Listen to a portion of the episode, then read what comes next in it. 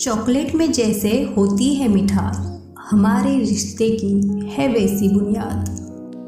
Chocolate में जैसे होती है मिठास, हमारे रिश्ते की है वैसी बुनियाद। इमली की खटास की तरह तो करती रहती है मुझसे फरियाद। वाह, क्या बात है। चॉकलेट भला किसे पसंद नहीं है?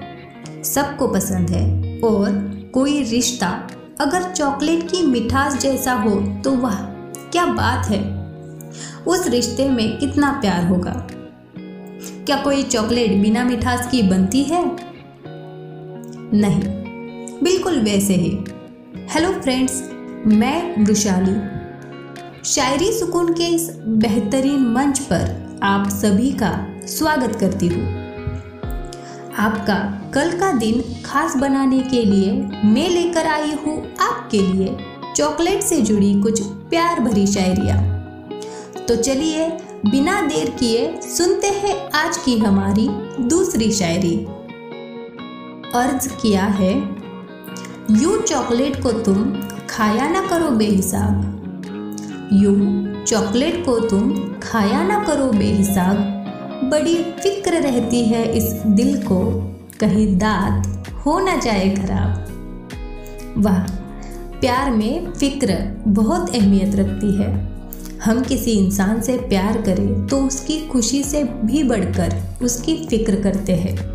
इसलिए प्यार के साथ अपनों का ख्याल रखना भी प्यार ही है। तो चलिए दोस्तों, सुनते हैं आज की हमारी तीसरी और अंतिम शायरी।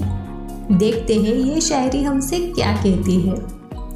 अर्ज़ किया है, चॉकलेट से भी मीठी होती है तुझसे होने वाली बातें।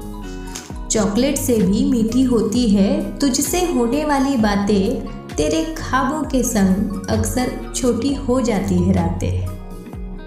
दोस्तों, जब किसी को किसी से प्यार होता है, तब रातों की नींद खो जाना तो आम बात है। है ना? जी हाँ।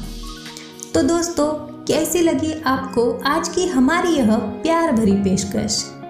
अगर पसंद आई हो तो मुझे कमेंट बॉक्स में कमेंट करते हुए ज़रूर बताइए।